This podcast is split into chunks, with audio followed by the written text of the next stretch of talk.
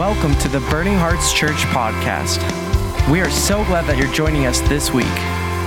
All right, so I'm going to continue with my interesting facts, but we're going to look at Passion Week this week. And um, if many of you have served the Lord probably your whole life, and Palm Sunday is nothing new to you. But I really felt led. I was just praying about this week, and we kind of laugh here. We're like, we don't always have to do Palm Sunday Easter services. But the Lord said, I want you to really teach on Palm Sunday. And I was like, okay, Lord, what do you want? We're going to look at it through the eyes of Luke today.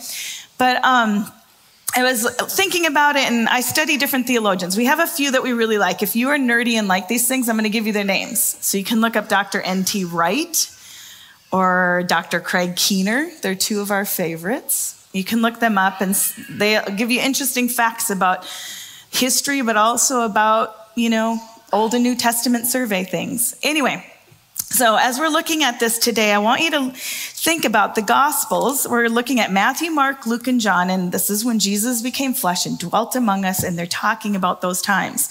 And in John has half of his book that is dedicated to this one week. Matthew has two fifths of his book that's dedicated to this week. Mark has three fifths, and Luke has one third according to like when you look at this i was looking at the chapters right? So there are 89 chapters total in the gospels. Is everyone tracking with me? Okay 89 in matthew mark luke and john you add them all together there's 89 chapters. Four of those 89 chapters are about jesus first 30 years. 85 of those chapters are about the last three and a half years. And of those 85 that are about those three and a half years 29 of those chapters cover this one week so if you're looking for devotions this week, there is plenty to read, all right? We're going to be sending them again um, through social media. You can see them. We'll do all week. We'll have our devotions going out there. But I thought that was interesting facts. Do you see the weight and the importance that God has on this very week? This is why Jesus came. Right now, there's over 300 prophecies that are fulfilled about this one week. And we're going to look at some things today, some facts. So let's just pray and ask God to speak to each one of our hearts today, because I believe the word of God is powerful and it's going to speak to us. So, Heavenly Father, as we study your word today and we study Palm Sunday, and they're doing it in children's church and in preschool and in nursery, God, I ask that you speak to everyone in this building, to our hearts, Jesus. Not one of us do you desire to be left behind. You said all. You want all to come to know you. And God, as we study your word all across this building, I ask that our hearts are so tender to the things of you, that we would hear from your word and that we would listen and we would grow and mature in the things of you, Jesus. Amen. Isn't that fun to think about all across the building? God is working. so good. So, in your devotions this week, you'll have some things to look at, right? So, Luke 19, we're going to start at verse 28, and we're going to go through Luke 19 today, verses 28 through 44. And um, we're going to just start reading, and I'm going to pause and we're going to talk about it a little bit. But I'd like to start at verse 28. After Jesus had said this, he went on ahead, going up to Jerusalem. As he approached Bethphage, um, and Bethany at the hill called the Mount of Olives, he sent two of his disciples, saying to them, Go to the village ahead of you, and as you enter it, you will find a colt tied there, which no one has ever ridden. Untie it, bring it here. If anyone asks you why you are untying it, say, The Lord needs it. Those who were sent ahead went and found it just as he had told them. As they were untying the colt, its owners asked, Why are you untying the colt? And they replied, Because the Lord needs it. Let's pause here.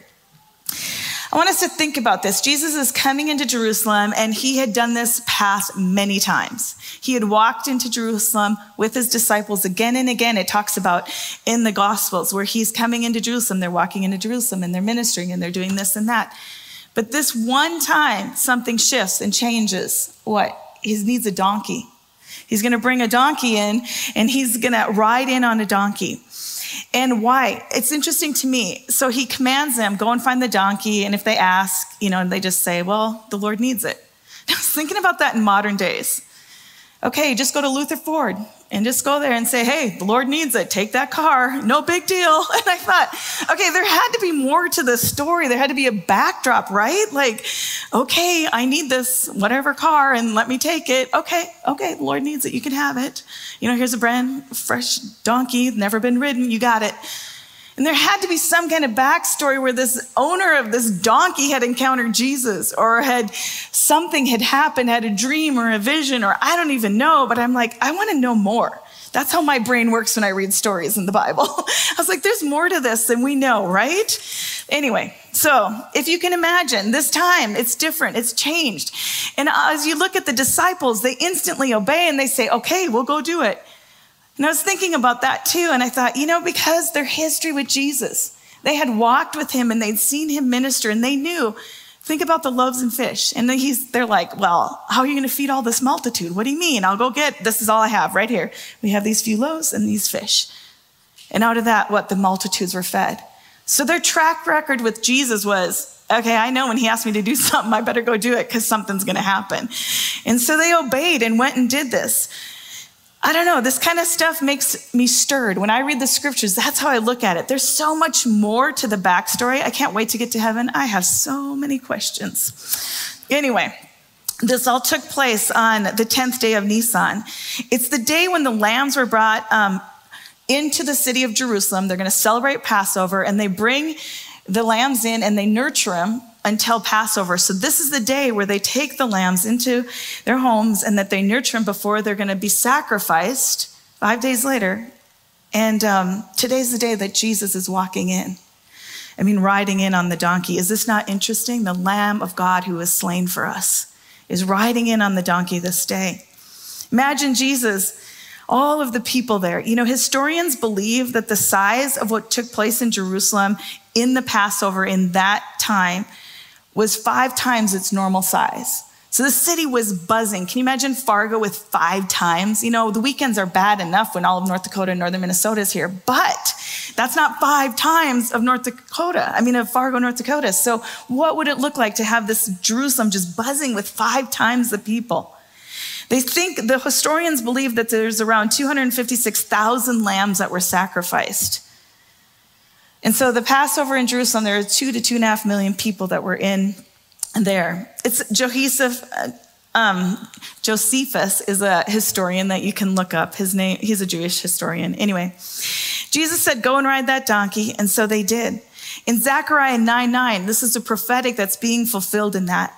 Rejoice greatly, O daughter of Zion. Shout aloud, O daughter of Jerusalem, behold, your king, the messianic king, is coming to you. He is righteous and endowed with salvation, humble and unassuming, in submission to the will of the Father, and riding on a donkey upon a colt, the foal of a donkey. In submission to the Father, he's on this donkey. This is prophesied in Zechariah 9 9. Hundreds of years later, it's fulfilled. And one historian went back. I can't remember. I read it this week. I think it was a German police officer. It might have been Scottish. Anyway, he just thought, I want to figure this out. Like, let's do the dates. And so he literally went back and figured out generation to, I mean, year after year and went back and realized the exact day from that prophetic word was Palm Sunday when Jesus rode in on the donkey. So we can thank this mathematician historian that we actually have the facts of this, that that was the day. Can you imagine just I've gone through that another Palm Sunday where the prophetic being fulfilled is beyond our imagination of it could never happen. It's only supernatural. You know, I told you a few weeks ago, donkeys were ridden in the city as they came in, when kings came in a city, when it was peace. But when they come in and it's war, they ride a horse. And so Jesus came in, King of all kings and Lord of all lords, riding on a donkey. So let's look at what happens next in Luke 19. Let's see, they brought it to Jesus. They threw their cloaks on the colt and put Jesus on it. As he went along, people spread their cloaks on the road. When he came near the place where the road goes down to the Mount of Olives, the whole crowd of disciples began joyfully praising to God in loud voices for all the miracles that they had seen. Can you imagine so many knew the name of Jesus. So many disciples in that place that were, had been touched by Jesus, had maybe been healed by him, had had some kind of encounter with this man. And they're crying out, Blessed is the King who comes in the name of the Lord. Peace in heaven and glory in the highest. The other gospels say they're saying, Hosanna, Hosanna. God, save us. Save us now. They were crying out. They were yelling. They knew this was the Savior. They knew history was being fulfilled. Many of them knew Zechariah 9 9. Many of them knew Psalm 118, which talks about it. Hosanna, King of David. Blessed is he who comes in the name of the Lord. In John, it says, Hosanna, blessed, celebrate, praised is he who comes in the name of the Lord, even the King of Israel. In the book of John, it's the only account where we see the palm branches being laid, thus Palm Sunday. Otherwise, it could have been Cloak Sunday, you know, whatever. So they talk about the palm branches there being laid and their coats being laid down as the king comes in the city of Jerusalem. You know, and what they were yelling, many of them only, you know how we only know in part and see in part? they only knew in part. So many of these people would soon be yelling, Crucify him, right? You know, um, I was thinking about the palm branches were first brought into history when Judas Maccabeus, Maccabeus, I can't talk today, when he won the city back from Syria, they celebrated and had palm branches. So this was their declaration of thinking, they're getting this city back. Let's get this celebration on. Like they thought it as almost like a war thing, like we're going to lay these palm branches down. But let's look at Psalm 118 that's being fulfilled. It's a messianic psalm of the Messiah. All of the Jewish rabbis knew this psalm. They were singing to Jesus in this city. They were declaring, Lord, save us. Lord, grant us success. So let's look at Psalm 118, verses 26 through 29. Blessed is he who comes in the name of the Lord. From the house of the Lord, we bless you. The Lord is God, and he has made his light shine on us with boughs, palm branches in hand. Join in the festival procession up to the horns of the altar. You are my God, and I will praise you. You are my God, and I will extol you. Give thanks to the Lord, for he is good and his love endures forever. Verse 39 they knew, blessed is the king who comes in the name of the Lord. He was coming in their city, riding on a donkey. The palm branches were being laid. So, what happens next? If you go back to Luke, verse 39, some of the Pharisees in the crowd said to Jesus, Teacher, rebuke your disciples. They were so mad. Like, stop this crazy. They're worshiping you. Stop it. You know, and in the past, Jesus had not allowed them to say he was king. And John, do you remember they were trying to say that and he left the city? You know, there are different times when he healed and um, God moved in miraculous ways through Jesus. And he said, don't tell anyone about your healing. He wanted to stay kind of on the down low, but this time he allowed it. He came in, he was fulfilling prophecy that the lamb that was to be slain, the king of all kings, coming in riding on a donkey. And why the Pharisees were also so upset is they didn't want to crucify him or go after and arrest him until after everyone had left the city. Now think about it. They didn't want to look bad. and there's 2.2 million people in the city, 2 to 2.5, they think. Anyway, in the city you know, and they're yelling and rejoicing over Jesus coming in this city. They didn't want to look bad, but they were forced in that moment to start making decisions about the crucifixion. And according to prophetic, it was supposed to happen that week on Good Friday, on Passover, just as prophetic had said. But God, He has a plan, right? But God, the Lamb of God who takes away the sin of the world, would die on Passover to fulfill the prophetic that was there. So on the 10th day of Nisan, the Lamb of God is presented to us and he's crucified. We do have a Good Friday service. You know, it's a I forgot that wasn't in my announcement page, but it is this Friday at 6:30 and we'd love to have you come. And it's a we'll have some worship. It's a very short service. Oh, it's at 6. Whoops. it's at 6. I better be here. Thanks, Pastor Chris and Caleb. It's at 6 p.m. Anyway, my help. Um, and it's at 6 p.m., but it's just a time for us to reflect on what Jesus did on the cross. And I have Dr. Pastor Ted helping me again. So he's going to help speak a little into it.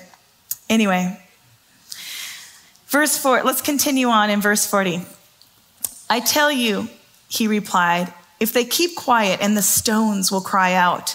The stones would cry out if we were quiet. Jesus was saying, he was prophesying to them, if they're silent, the stones will cry out. You know, they were yelling, King of all kings, Lord, he's riding on a donkey. Lord, save us, Hosanna, Hosanna, save us now. They're crying out to him. And they say, he, they're trying to silence it. And he says, you know what? If you silence this, these very rocks would cry out. You want a pastor joke? It would have been the first rock concert. If that would have happened, how many of you have heard that a hundred times from pastors? Yep. It's, we have like three, so let us enjoy our moment, okay? so it wasn't the first rock concert. They were crying out. The crowd was yelling, Hosanna. They were singing the scriptures. They were declaring this king coming in.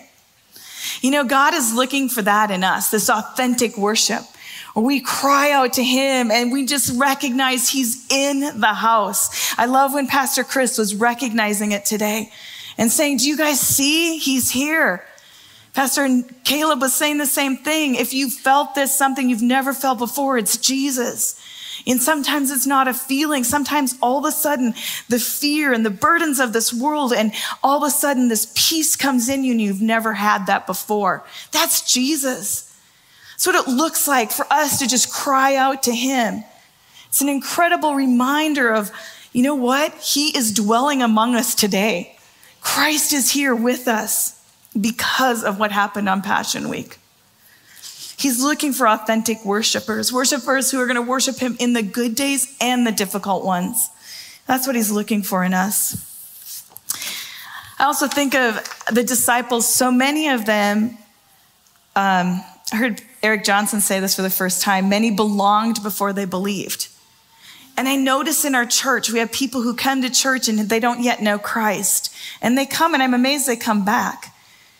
And they're just like the disciples. They belonged with Jesus and they walked with him for quite a while until they believed. It goes on pretty far in the Gospels with them walking with Jesus until they go, oh, Truly, you're the Son of God. You know? It's okay. Bring people in. You know, God has their story and their timing.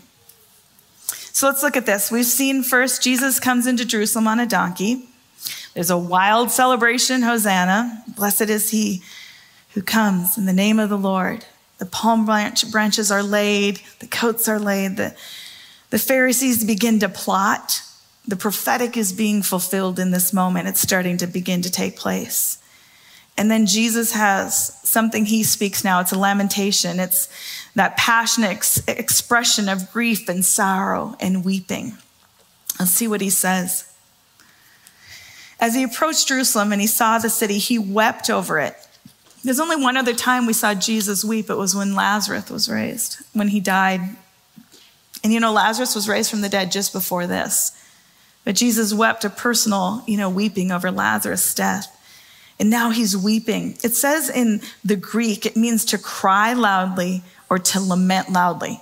So this was not a little, I'm so sad. There was snot everywhere. I mean, this was like he was grieving, he was crying out loudly and passionately. If you ever, if you even, you only known on this day what would bring you peace but now it is hidden from your eyes. The days will come upon you when your enemies will build and embark against you and encircle you and hem you in on every side. They will dash you to the ground, you and the children within your walls. They will not leave one stone on another because you did not recognize the time of God coming to you. Other versions say you did not recognize the time of your visitation. I want us to be people who are recognizing our time of visitation. I love how Pastor Chris led us, and Jesus is in this place. We have a time of visitation where we meet him in this place. And he was grieving so loudly over these things. And he was looking around at their spiritual blindness. He thought, they have no idea who I am or what's about to take place. He entered in this city that he loved. Pastor Nate talked about that last week. He loved Jerusalem, he loved the people. But he also looked ahead to 70 AD When the Romans would surround, he talks about them surrounding the city. When the Romans would surround that city, and after a 143 day battle, the Romans would leave 600,000 people dead in the streets of Jerusalem. And the temple would be destroyed on 70 AD. He was weeping because he knew what was yet to come. But he was also weeping because his people did not recognize this day of visitation. The word of God was made flesh and it dwelt among them and they didn't get it. Palm Sunday, the Messiah is here. He's in our midst today. He's walking with us. As I was going through this, and I was like, Lord, what do you have for us? I know this Passion Week is all about you, and that's what I want our eyes on. Is I have been praying that as soon as this week starts, our eyes are so fixed on Him that this week is unique to us, that this Passion Week is a week where it's so easy to fix our eyes on Jesus, that we would think about Him. But as I was praying into this, I thought, Jesus, you would have done this whole week that we're going to look at if I was the only one on earth. Is that not humbling? To think that suffering we're going to talk about on Friday, He would have done for you if you were the only one. He was doing it out of obedience to God, and He said, I will do this for the one that calls on the name of the Lord so that we can gather here and we can be free. We sang that song of freedom. Why are we free? It's because who the Son sets free is free indeed. It's because of what He did on the cross for us, is that freedom comes.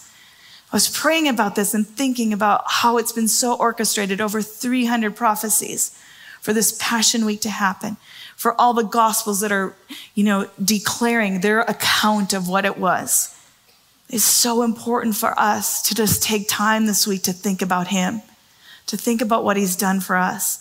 The God of the universe had this planned. He prophesied it in advance. The God of the universe so orchestrated that to that day of Palm Sunday, right here, was the day that was prophesied, to the day.